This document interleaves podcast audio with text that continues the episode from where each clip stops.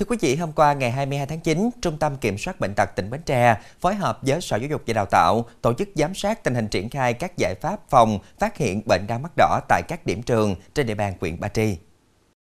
Theo đó, đoàn đã đến kiểm tra tại trường tiểu học Nguyễn Đình Diễu, thị trấn Ba Tri và trường tiểu học thị trấn Tiệm Tâm 2. Qua kiểm tra giám sát, đoàn đánh giá cao công tác triển khai thực hiện phòng bệnh của các trường theo hướng dẫn của ngành y tế và ngành giáo dục và đào tạo trong việc cách ly cho nghỉ học đối với các em có biểu hiện bệnh. Công tác phối hợp y tế khi có ca bệnh cũng được thực hiện tốt, triển khai hiệu quả kịp thời các giải pháp xử lý ổ dịch, công tác vệ sinh khử khuẩn trường lớp cũng như tuyên truyền cho các em học sinh biết cách tự phòng bệnh, thường xuyên rửa tay với nước sát khuẩn, đeo khẩu trang, không dụi mắt, nghỉ học khi mắc bệnh, được trường thực hiện mỗi ngày, nhờ đó khống chế kiểm soát được số ca lây nhiễm.